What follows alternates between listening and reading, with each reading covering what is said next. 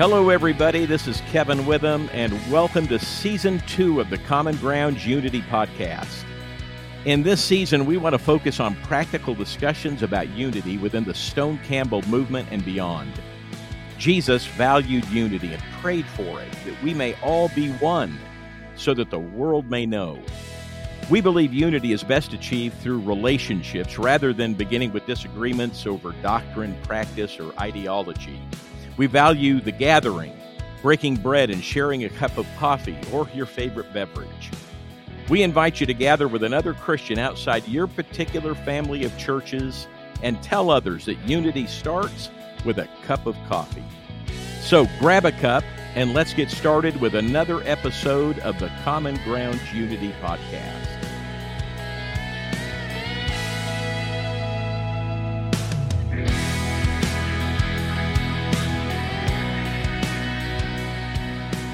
Welcome back to the Common Grounds Unity podcast, where our purpose is to have dialogue and discussions with people across the streams of the Stone Campbell movement and beyond.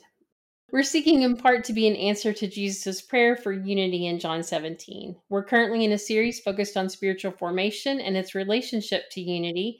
And last week, uh, we started this conversation with Dr. Tim Robinson and Dr. Casey Tygrett. And as we looked at where we wanted to go with the conversation, we're going to kind of veer off a little bit because last week opened up a lot of interesting dimensions to spiritual formation that we just want to follow. Um, I think it demonstrates how how broad and how deep and um, and how attentive that we should be to this conversation and let it move how the spirit directs. So we are happy to have Tim and Casey back with us. If you want to know all about their amazing qualifications and uh, the reason why we invited them, you can listen to last week's podcast. And I gave a humongous bio for each of them. And um, I'm excited for you all to get to know them through these discussions. So let's just start this conversation with um, what what do you all think the challenges are of making room for God in our present culture? I like to start out with easy questions, fellas. Mm. It's just you, it's consistent. Uh-huh, You're so consistent, Tina. I I think the starting point for me is I think we have to begin thinking about making room for God in culture, not as a war um, uh, too often we see it as a battle. There's a there is a need to uh, overcome and impress and press down in order to make room for God in culture. Um, and I know there are different views on God's presence in culture, but I, I, also know there's this sense that that God is in and through all things, and so the idea of a war, um, of fighting, is I don't think it's nearly as compelling as God inviting us to find him in the midst of the things that are going on. And so that for me that's where it starts is I'm not trying to import something that isn't already there. Uh, my family and I we were in we were in Maine uh, over the Memorial Day holiday, and we were able to go to Acadia National Forest, and we were on uh, Cadillac. Mountain, mm. the highest point on the eastern seaboard. And there's just this it's just a place. It's it's older than us and there's it's rock and it's trees and it's water, but there's this uh, sense that God meets us in these places where all I did was get on a plane and take a rental car and showed up. But there's something about that place that God has God was there before me and already there. Now I get that culture is a different thing. Culture is something that is either rises naturally from us just being in a place at the same time or it's something we create in order to make sense and or something we create in order to make sense of the world. So finding space in culture i think is is really about having the conversations and being able to pay attention long enough to discover where god is already present. Uh, and that's why i think you know if we go back to the formation conversation silence is such a powerful thing um, because it enables us to pay attention and not just hear but listen and really really notice where god is active already in the midst. We're not fighting to import something that isn't there. We're we're just fighting we're actually doing a bit of fighting to listen and to hear to hear what god is up to and to see god where god is already active. So for me part of making space is just being able to pay attention and to notice and to slow down uh, some of that has to do with schedule some of that has to do with technology. You know, I'm, I'm I have my phone nearby because who knows what might happen. Uh, knowing that there was a generation who, if something happened, they'd just find out about it later, and um, that that's just how that worked.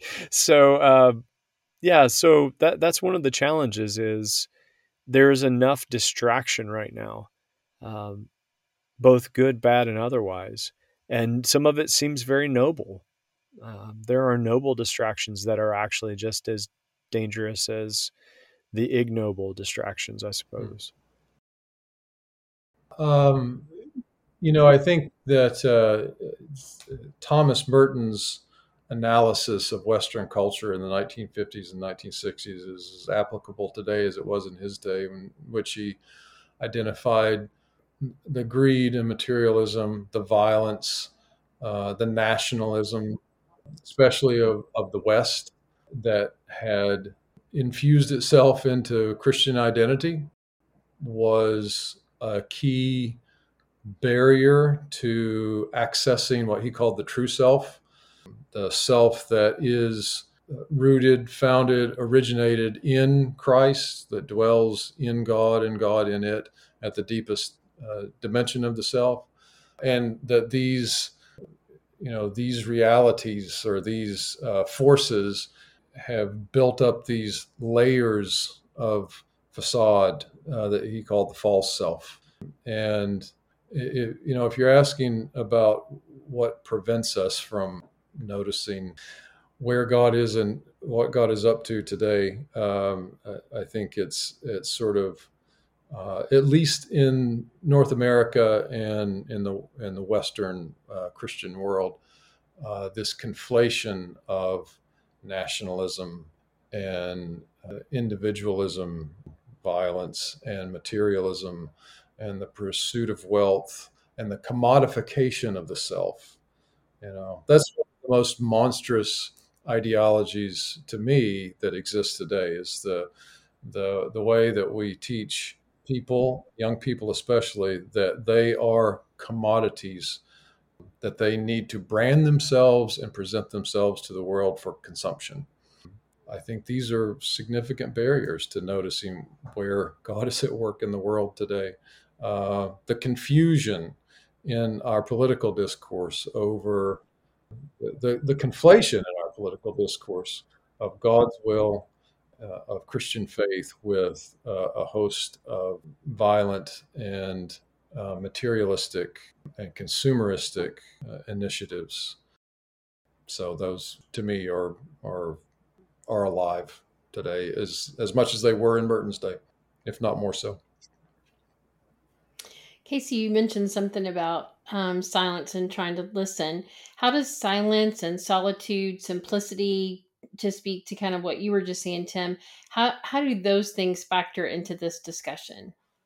I, I think they become the starting point for the posture we take towards the world that we're in.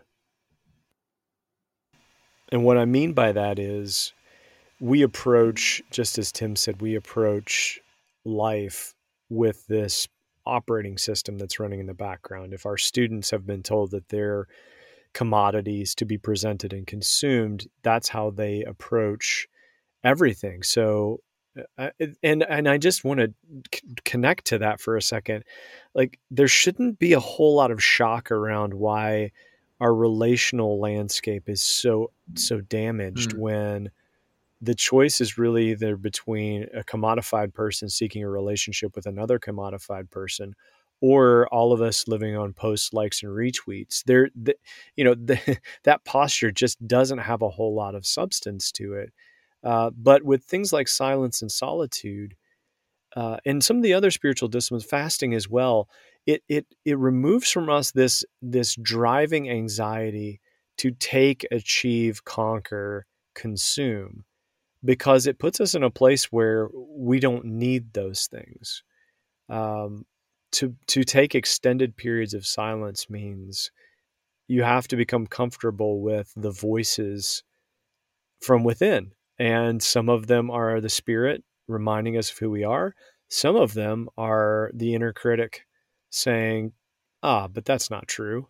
Um, we're back at the tree in the garden. Did he really say that? God didn't really say that you were created in his image, did he? Of course not. Uh, so, so it puts us in that spot where we have to filter between those, and and for us, I think the noise or the sound that we surround ourselves with are it's kind of our way of managing our world. So, being well spoken is a way of managing sometimes managing people's impressions of us. So silence takes away our ability to manage the other people's perceptions and it just tears stuff away and it's just us at our raw and simplest. Uh, solitude does the same thing. And I love Henri Nouwen has a great uh, distinction between solitude and loneliness. Solitude is setting ourselves apart for the for the purpose of learning to live without the accolades and presence of others. Loneliness is this forced uh, state of being away from other people, and it's to an unhealthy extent. And so I, I think there's something about solitude where we can disconnect from others, step away, and just reconnect with God, where that gives us the ability to surrender some of the things, some of the metrics that other people say are successful. And I think this is the great lesson we learn from all of the Eh, my one of my mentors, J.K. Jones, calls them the old dead guys. This and dead guys and gals, I should say. Uh, this is what we learn from the desert fathers and mothers: is that they were the ones who who pulled away from all the the the noise and the sound and the accolades and the communities, formed their own community. But they were also the ones that, because of that, they were able to most succinctly and most wisely address the social injustices that were happening because since they were able to pull themselves out of it they were able to see things very clearly and and any of the uh, any any figure that has done spiritually centered justice work has been a person who understands what it's like to be in silence and solitude in one way or another they've discovered the value of stepping away from the noise and the activity and the flurry and really do what Jesus did in Luke 5, where in the midst of a giant crowd of people who all needed healing, he stepped away to a quiet place and prayed. There was this need to step out of it in order to recover and recalibrate and see things clearly. And so that's that's one of the things that I think helps us to re-enter culture, re-enter our families, our work, uh, re-enter our work with our own addictions, uh, re-enter the church um, I think churches need people who are stepping into silence and solitude on a regular basis who will be able to come back and say, here's some of the things we need to think about. Um, eldership and leadership teams who don't have a practiced rhythm of silence and solitude. Um, I don't know how you make decisions that are healthy and wise without something like that on your calendar on a regularly occurring basis. Yeah, I I, uh, I agree with uh, well said, Casey. Uh, I agree with all of that. It, I would just the only thing I would add a couple of points, building on uh, our conversation in the last question uh, mode, is that uh, silence and solitude is not productive. So it it does resist. you think you mentioned Sabbath, I believe, last week as a as a practice, a modeling practice that you know clergy to model before their congregations uh, that's not productive right and so that economic system that i uh, mentioned earlier as a as a barrier to formation into the image of christ uh, says that uh, everything has to it it commodifies everything that's what you know commodification is it's like everything is for sale and that's the economic uh, system in which we live. And every individual is responsible only for their own productivity uh, by which their worth is measured. And if you're not producing, then you have no worth. You have no value. You have nothing to, to offer. There is no exchange uh, that you can uh, be a part of. and, and, therefore you have no self uh, in in the the eyes of that system. Um, silence and solitude is uh, countercultural in that way, in that it resists that impetus toward commodifying our time, our bodies, our labor, uh, et cetera. So it's a way of stepping out of that system in order to, um, uh, as Casey said, in order to discern well what it is that we are being called to in this moment. The other thing is that silence is uncomfortable. And especially, we, we're not a culture that really is comfortable with silence in any way. Next time you're in a conversation that hits a lull, just notice. You know, try to try to notice how long it goes before somebody, you know, says something, you know, just says something uh, to to move the conversation along, to get it moving, to get it going, to or even in a classroom when a question is asked and there's no answer within a few seconds. You know, the nervous the, the, silence is nervous. The teacher wants to you know to fill in the blanks um, to, to move it along. So it's uncomfortable but it also creates space for a lot of uncomfortable noticings about self about how self participates in uh, the systems of uh, violence oppression greed materialism etc and that i you know that's another barrier i believe that that uh, that we have right now is a, this discomfort with uncomfortable truth and and uncomfortable feelings. And I think, especially in privileged communities, that part of the work of soul guides and spiritual uh, formation people is to offer majority dominant culture people um, uh, it, to invite them into sitting with those things that make us uncomfortable uh, to connect it to, to you know some other uh, conversations we were having earlier. Uh, discomfort around racial injustice and its history in this country, discomfort around uh, the way that uh, around gender and uh, the way that you know we have a history of laws that have excluded women from leadership or from certain civil rights uh, we you know people are not comfortable uh, wrestling with those things. And so we push them away and that's showing up all over the place now. And so uh, you know being able to sit with those things and begin to discern them that uh, i mentioned ignatian discernment last in the, last podcast. Uh, and one of the dynamics of Ignatian discernment is sorting through feelings of consolation and desolation, Ignatius uh, called them feelings of desolation, those feelings that are shadowy and seem to come from a place of you know from from a from a place of despair or a place of evil or whatever uh, whatever term you want to use but uh, sometimes they're not coming from that place. Sometimes those feelings of desolation are coming from the holy spirit says ignatius trying to uh, inform us about something that might be wrong in our lives in the world, et cetera, and inviting us to uh, deal with those those things. So um, that's what's that's a, a real place of that silence and solitude. Uh, although it's it uh, can be uncomfortable, it's it's a really important uh, place to go in this uh, in this time. Yeah, you both touched on like when we experience silence and solitude and how then in examples you both gave on how that helps us engage the world around us. So i'm just going to let this last question kind of take up the rest of our time and just delve into this a little bit. How does the way we're formed show up in how we engage the world? Like where is that intersection of the work that we do internally and how it is expressed in love of god and love of neighbor what would you guys say to that? Well, uh, I like to go back to the word disciplines.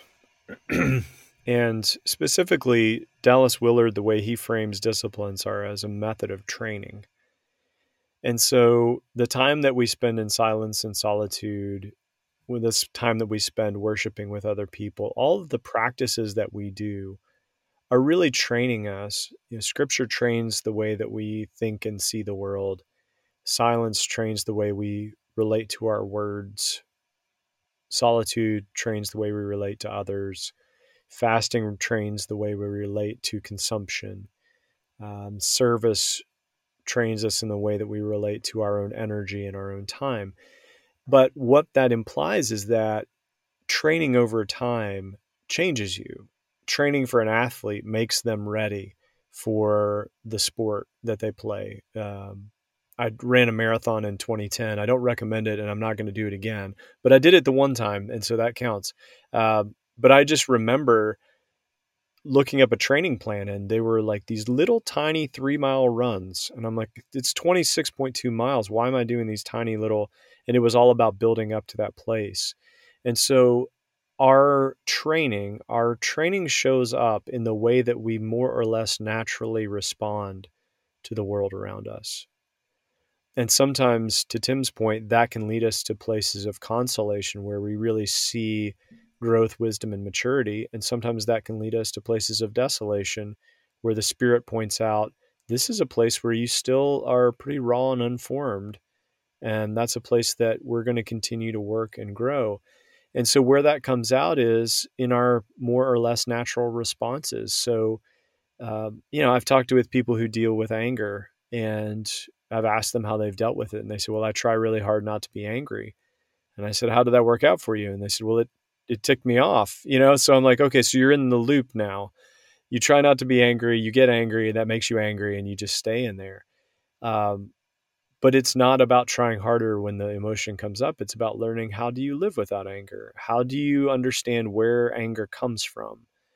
Uh, it typically comes from the thwarting of your will. So, how do we learn to live without having to get our way all the time. Well, fasting's a good way of doing that. Sabbath is a good way of doing that. Silence and solitude are non productive. So, those are good ways to train ourselves to learn that so that when that moment comes up where we normally get angry, we find that it's just not there. And so, where it show where these things show up is in the everyday interactions that we have, and especially in the ones when we're kind of on autopilot um, when we respond with words that we didn't expect to. I find that if I've spent extensive time in silence and solitude, I'm a lot slower to reply to people in one on one conversation. Part of that spiritual director thing too, but I, I tend to try and give it a beat before somebody asks a, a deep and good question and they've they've put themselves out in that vulnerable space and and I want to reward them not reward them but I want to return in kind and say, "Oh gosh, that's such a good question. I don't want to just pound out an answer for you." But it, when I've been in silence and solitude as a practice, I find that I'm not inclined to respond immediately. Like I'm okay with that. Let's just let this silence sit here for a minute. Now, the funny thing is I do a lot of spiritual direction on Zoom, so I can't do too much of that because people think your internet connection dropped. So you kind of have to nod and like move your head so they know that you're still there. But uh, but yeah, that's where it shows up. It shows up in the very simple, very automatic ways that we interact in our everyday life. And that to me is where that's where formation really shows up is people notice that you become the good news is no longer about where you may or may not go when you die. The good news then becomes about, gosh, I could be the kind of person who doesn't respond in anger to something that I normally responded in anger to, what would that be like? Uh, that becomes a very beautiful picture. That becomes very good news. And you don't even have to preach that. You just live that, and people will take an interest and want to follow in that way. And and I think that's G- what Jesus was up to, you know, inviting people to follow him, showing them what that life looked like, and then saying, if you need to leave, leave. But I I don't know where you're going to find anything else like this. So feel free to go, but I have a feeling that you'll find your way back here. Uh, yeah, that that was uh, what very well said, Casey. I appreciate uh, I appreciate that reflection. Uh, there's a quote from the 14th century German mystic and theologian Meister Eckhart that I have as an epigraph on one of my syllabi. Uh, it's the outer work can never be small if the inner work is great, and the outer work can never be great if the inner work is small. Um, so I, to, you know, to me, that speaks to the the cultivation of that what I uh, last week called phronesis, or that practical wisdom, the the the practices that were a formation about which we have been uh, speaking.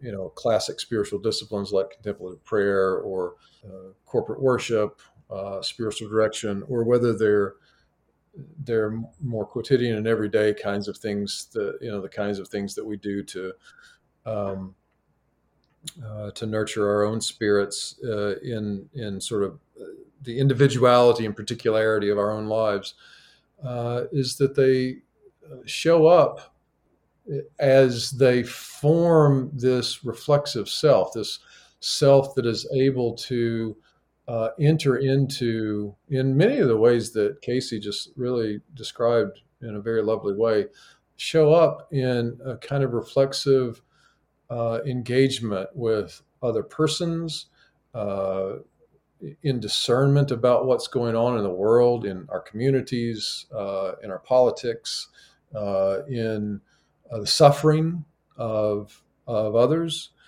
and so um, yeah, that's that's where it shows up. Uh, the whole history of again of Christian spirituality, especially the mystical traditions, um, you know, and, and, the mystics became very popular again, you know, 20, 30 years ago.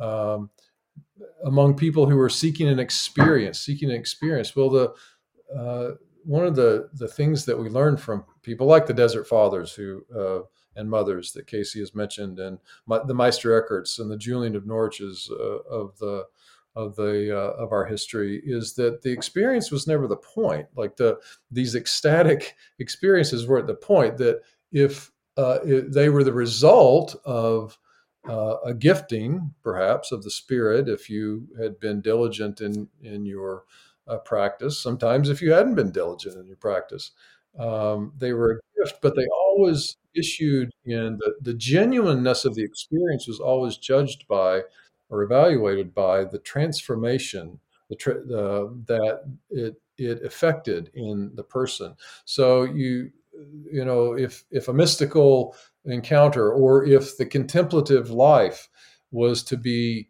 um, judged as as genuine then it would show up in the life of, of the person um, as they engage the world.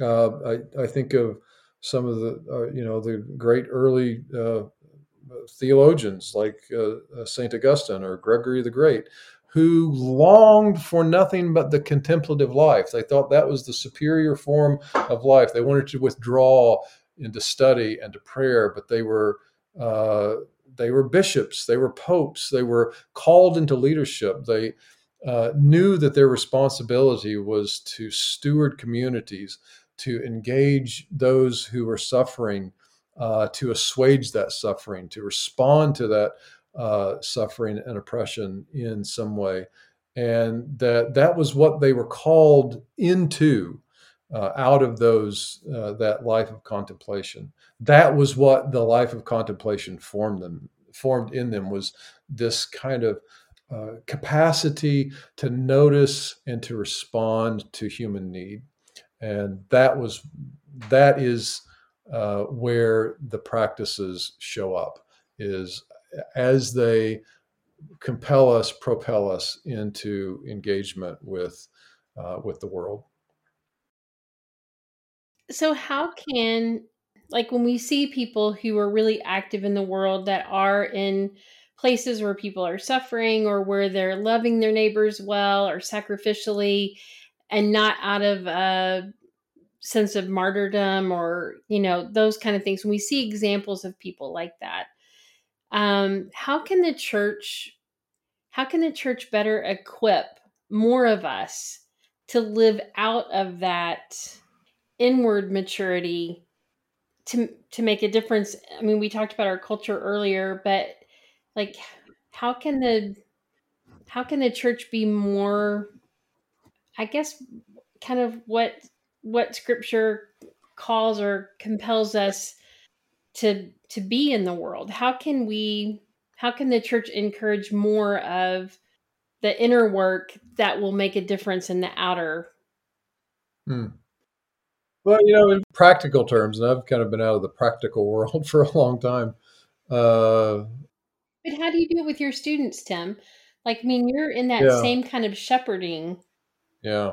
Just invite them into. So, you know, the kind of stuff I do is invite people to, you know, Howard Thurman, uh, the great 20th century African American spiritual writer and mystical figure, has been really influential in my life and, and work.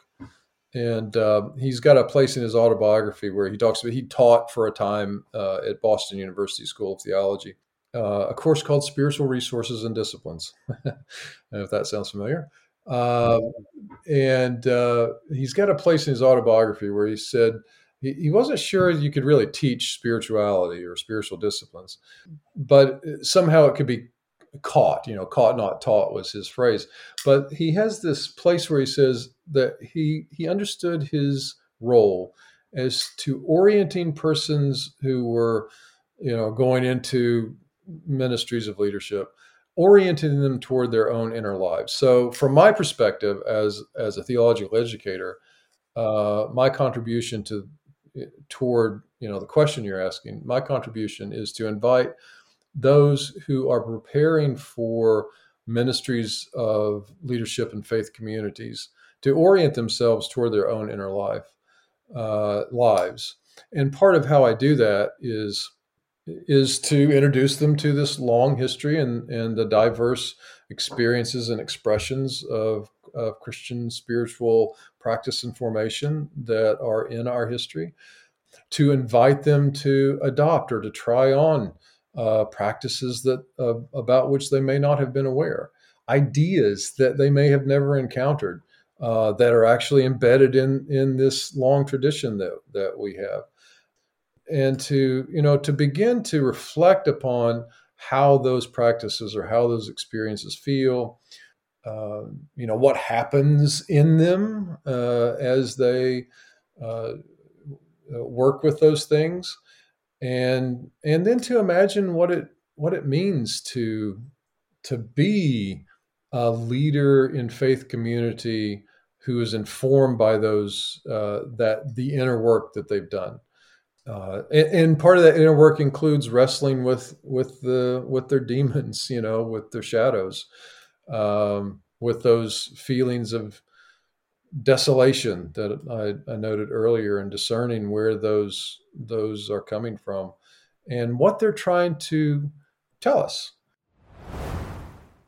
Uh, because it's only by uh, understand knowing uh, what uh, knowing ourselves, right? Knowing what's going on inside ourselves and how to regulate and to um, you know to harness the the movements of the interior self that we have any capacity to engage the world generatively uh, and to to, to do what you're you're asking Tina, uh, which is to create uh, spaces, experiences, you know opportunities for people in faith communities to to do this kind of work on their own. You you know you can't you can't lead somebody where you where you've not been or at least have at least read the map you know uh, about how to get there so. Casey what do you think? Yeah i i would echo i mean tim put that so eloquently. I, I have a wish list of things that i think of for churches especially. Um, I do think the one thing for for leaders, for point leaders, senior pastors, teaching pastors, lead pastors, uh, just orient your day around the engagement with and enjoyment of God. I think that that is such a primary point because to Tim's point, you can't take people and it won't it, even if you try to there will be a point at which it's no longer your lived experience and then it becomes very transparent and people can see through it that there isn't that kind of energy. I think for boards or eldership, um, asking your your staff, the people under your care, the question, "How is your soul?" on a regular basis. Uh, celebrating when they take vacation time or when they uh, take a time away in silence and solitude, making that something that you celebrate uh, I find that church cultures, if you celebrate something, it suddenly becomes very important. and uh, that's true of all cultures, but definitely with church cultures, I think that's part of it. Um, and then, and then, honestly, so much of it is really about considering how we picture God and how we envision God. And if God is a God of justice, then there's the justice work we do within us that's really important, dealing with our demons and dealing with the shadow side. But as we deal with that, it should become easier for us to see that in other places, to see the darkness in other places, and to see that the God who wants to work inwardly in us wants to work outwardly in others. And we might be in a unique position at that point to be able to lean into that. And that's where I, I, I don't know. Uh, I don't want to be a heretic, but I, I'm, I don't want to be a heretic, but I'm going to say this anyway. Uh, I wonder how, about the power of Jesus to address the needs of the people on the margins if he hadn't been the kind of presence that often withdrew to the places where no one else either wanted to be or the places where no one else would go and experienced God there before going to the margins. There was something about that that that shaped him and, and it shaped his disciples. It, it shaped them into the kind of people who, once you then go to marginalized places, you go to people who are suffering, you approach that with an entirely different presence. And so for churches, I, I think if you're if you're going to do some sort of service project or mission trip or something like that, partner spiritual practices with that. Mm-hmm. Um, if you're going to go to another country or yeah. culture, fasting is a practice you should enter into. I remember I was going to lead a, a, a, pastor's retreat in Nairobi, Kenya, and they wanted me to talk about spiritual practices. And so I talked with the missionary who was there, and I said, "Well, I'm, I'll probably leave fasting off the table because you know food insecurity is a is a big challenge in Africa." And he said, "Oh, please don't." He said, "Please talk about fasting." He said, "It is such a problem because it's imbalanced. It's a works based kind of thing." Where people who are already food insecure are now trying to fast to show God how mm-hmm. faithful they are. Entering into another place with people who are suffering, spiritual practices should be part of our our way of preparing for that as much as, you know, studying up and getting shots and you know, planning as a team, spiritual practices should be a key part of that because they prepare us to be the kind of people who know what to do more or less automatically when we encounter people who are suffering really like how this conversation has shifted or it has highlighted what we value and maybe what we undervalue. And so I I really appreciate how thoughtful um, this time has been, and um, I would love to like do more with you guys where we just talk about like the practical things that that can move us as individuals and as a community to engage the world in a more powerful way. Um, thank you so much for the work that you do in um, equipping, empowering, um, whether it's at the academic level and the at the church setting. I, I feel super hopeful after this conversation, seeing how how qualified and how um, available there are people like you all that are doing this work and helping us find our way as we go forward. So I hope our listeners have enjoyed this as much as I have. And uh, I know that Kevin's going to be listening to this and wishing he had been able to be part of the conversation. Um, you know, I, I also appreciate that Tim and Casey come from very different parts of our of our movement and yet the conversation has been so rich. And so that's one of the goals of common grounds unity is to try to just come together in conversation so that we can learn from one another um, that that we can build unity through friendship and and relationships. And the phrase for common grounds unity is uh, unity starts with a cup of coffee. And so i'm going to lighten up our conversation as we go out and ask you guys if we were to be having this conversation at around a table and and you all were gonna order some coffee how would you drink your coffee hmm. or or do you not drink coffee because it doesn't really taste good it only smells good that's my theory I will I will complicate this tremendously. So if it's if it's first thing in the morning, I would love a good Ethiopian ground pour over, straight black. Uh, but if I've already had my coffee at home, I would probably go with a chai latte with almond milk. um, so it so I'm giving you two because you know you just don't know what time we're gonna meet. You know we got to work out the details, all that stuff. So uh, just pour me a, a cup of uh, Peet's dark roast, French roast, a uh, touch of uh, cream, uh, half half and half uh, in it, and stronger the better.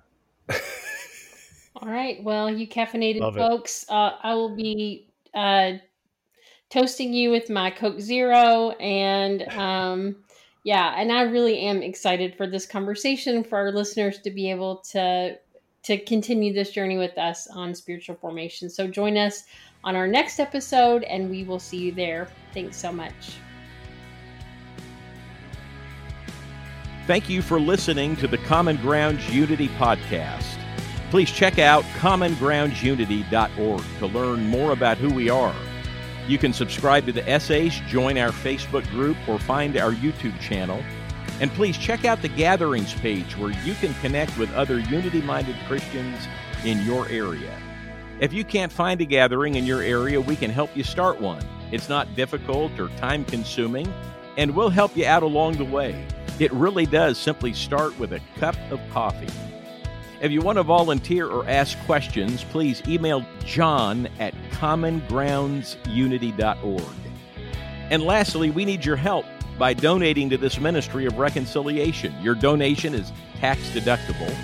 Links for donating are in the show notes or on our website. Until next time, God bless, and remember, unity starts with a cup of coffee.